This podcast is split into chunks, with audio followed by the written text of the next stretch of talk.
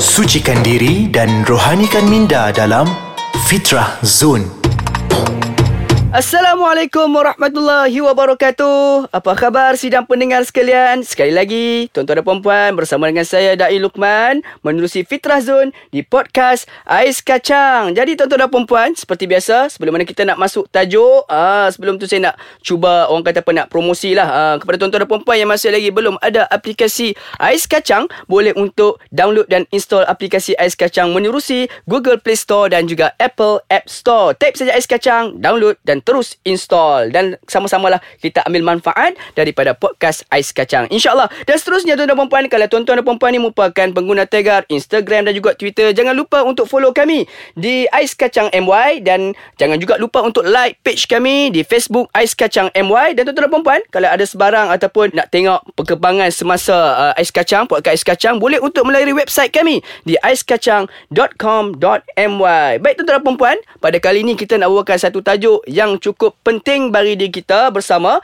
iaitu kita ni memanglah hidup dalam bermasyarakat yang kadang-kadang zaman sekarang ni dah ada banyak taman. Jadi bila mana ada taman sudah semestinya kiri dan kanan kita itu ada jiran. Jadi pada kali ini kita nak mengupas topik berkaitan dengan adab-adab dalam berjiran. Ah, okey. Baik, adab yang pertama sentiasalah kita wujudkan suasana mesra dengan jiran-jiran kita, saling kenal mengenal. Ni kadang-kadang ni bila mana datang beraya kan, datang beraya kita ni contoh dia orang orang datang beraya. Orang tanya kat kita, jiran sebelah nama siapa? Kita pun kata apa? Entah tak kenal pun jiran ni dah duduk lima tahun dah tapi tak kenal jiran sebelah. Kadang-kadang tuan-tuan dan perempuan, ada orang ni bila mana duduk dalam taman, ada event besar-besar ataupun contohnya surau, pihak surau buat uh, majlis open house raya. Baru pada saat tu kenal, oh rupanya selama ni kita duduk satu sekolah. Tapi rupa-rupanya kau ni jiran aku. Rupanya kata, ni nak katakan bahawa kita ni kalau dah berjiran, pastikanlah kita kenal siapakah jiran-jiran sebelah kita. Sebab dia orang ni lah, bila mana kita nak balik raya contohnya, uh, tambahan pula kalau kita ada jiran-jiran yang bukan seagama kita mungkin diorang tak beraya. Ha, kalau kita raya puasa diorang tak beraya. Jadi diorang ni lah yang nak jaga keselamatan rumah kita.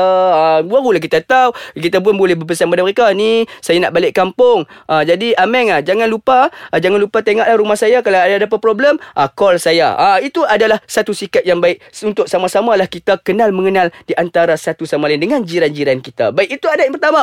Adab yang kedua pastikanlah kita tidak menyakiti ha, menyakiti jiran-jiran kita sama ada daripada ha, segi perkataan ke daripada segi fizikal ke jangan sekali kita sakiti. Kita ni bila mana kadang-kadang duduk berjiran ni ha, orang kita faham lah kita ni orang Melayu ni pula jenis orang kata apa suka duduk main perli-perli. Jadi bila mana kita duduk dengan jiran-jiran yang bukan seagama kita ataupun bukan sebangsa kita pastikanlah kita jaga adat-adat kita dalam berkata-kata. Jangan sampai terguris hati mereka. Kadang-kadang ni walaupun diorang tak sedar tapi diorang ni ada rasa terguris Allah akan uji kita dengan kesusahan. Jadi kita tak nak pastikan kita nak wujudkan suasana harmoni, kita pastikan janganlah kita mengguris hati jiran-jiran kita. Baik, itu yang kedua. Yang ketiga yang tuan-tuan dan puan-puan, pastikanlah kita sentiasa menuturkan kata-kata yang baik dan hormati mereka sebagai seorang manusia. Kita semua sama tuan-tuan dan puan-puan. Tak kisahlah kita ni, mungkin kita ni ada pangkat. Contohnya, ah, saya Datuk Seri. Kau ni cuma rakyat Marhain, bukan Datuk Seri. So, kau tak boleh tahu pasal aku. Ha, tuan-tuan dan puan, kita tak nak macam ni. Pastikan kita ni semua manusia sama saja level kita di sisi Allah Subhanahu Taala.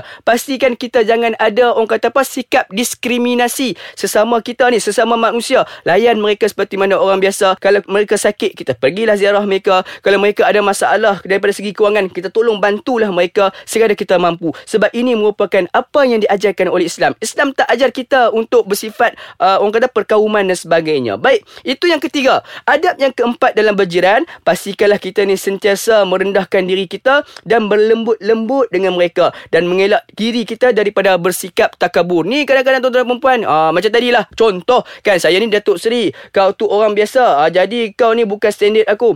Kau nak parking kereta jangan sikit pun masuk ruang aku. Ni kadang-kadang ada orang yang bersikap macam ni. Jadi pastikan tuan-tuan dan perempuan, kalau kita ni sebesar mana pun pakat kita, pastikanlah kita rendahkan diri. Sebab tak merugikan pun bagi seseorang itu sentiasa merendahkan diri. Baik, itu baru empat perkara. Banyak lagi yang kita nak kupas. Tapi kita berhenti berehat sebentar. Teruskan bersama dengan Fitrah Zone di podcast Ais Kacang sebentar saja lagi.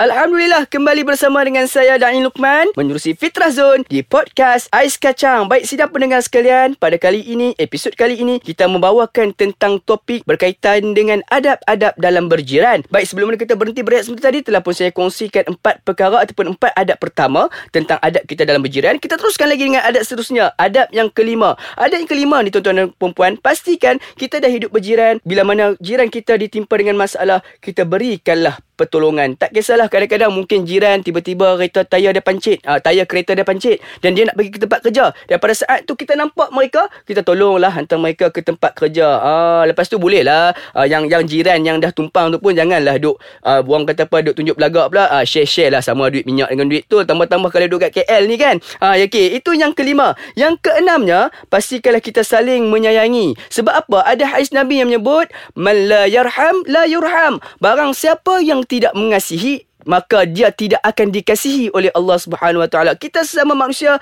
pastikanlah kita saling sayang menyayangi di antara satu sama lain. Ketepikan aspek perkauman, ketepikan aspek agama, pastikan kita saling sayang menyayangi. Barulah kehidupan kita ini akan disembunyi dengan kehidupan ataupun suasana yang harmoni serta aman. Itu yang kita nak. Baik, itu yang keenam. Yang ketujuhnya, adab dalam berjiran, pastikan kita ambil berat uh, tentang kita punya jiran. Contoh dia pada kali ini mungkin anak mereka ni, ah, ni dah nak anak dah orang kata dah habis sekolah contohnya ni kan kan? Waktu dah musim habis sekolah ni. Pastikan kita tanya kepada anak mereka mungkin anak jiran kita ni macam mana result periksa dia? Ha, mungkin tak berapa baik. Apa kata kalau kita ni berkemampuan kita tolonglah mereka jiran kita ni. Mungkin tolong hantar anak mereka ni ke tuition sama-sama dengan anak kita. Pastikan kita bukan nak diri kita sahaja yang baik kita nak juga diri jiran kita juga mendapat kebaikan. Barulah kehidupan itu menjadi satu kehidupan yang sungguh cantik tuan-tuan dan puan bila mana kita saling sayang menyayangi dan kita saling uh, mengambil berat di antara satu sama lain. Baik itu yang ketujuh.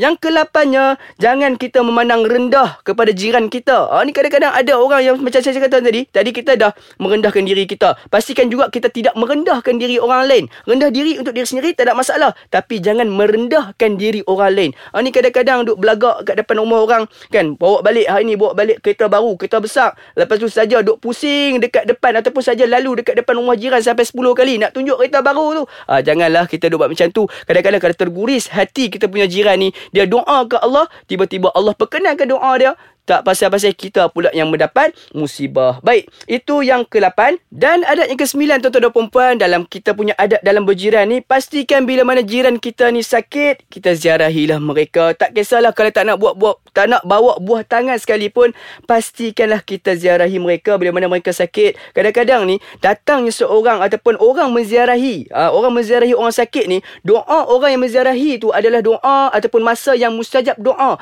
Pastikan bila mana kita dah ziarah, kita sama-sama doakan agar Allah berikan kesembuhan kepada mereka. Dan, tuan-tuan dan puan jangan sekali kita ingat kita berdoa ke orang, kita tak dapat apa-apa. Rupa-rupanya bila mana kita mendoakan seseorang, malaikat akan mengaminkan dan mendoakan perkara yang sama untuk orang yang berdoakan kebaikan kepada orang lain. Kita doakan orang lain sihat, maka pada saat itu malaikat pun doakan kepada kita agar diberikan kesihatan. Ah, win-win situation orang kata. Baik, yang ke-10 yang tuan-tuan dan puan adab di dalam uh, berjiran ni, pastikanlah kita bila mana mungkin kita punya jiran kita ini merupakan Islam. Bila mana mereka meninggal, pastikanlah kita uh, menguruskan jenazah mereka. Turut sama dalam menguruskan jenazah mereka. Sama-sama mandikan uh, bagi yang sama jantina ataupun untuk upacara solat dan sebagainya. Kita solat sama-sama. Bila mana nak menurunkan uh, mayat ke dalam liang lahat, kita sama-sama ni tolong pimpin duduk dekat dalam liang tu letakkan. Sama-sama letakkan. Ini merupakan salah satu orang kata ciri-ciri Islam yang cukup baik. Sentiasa mengambil berat sehingga ke saat jiran kita itu sudah meninggal dunia. Ini semua telah diajarkan oleh Islam. Jadi tuan-tuan dan perempuan,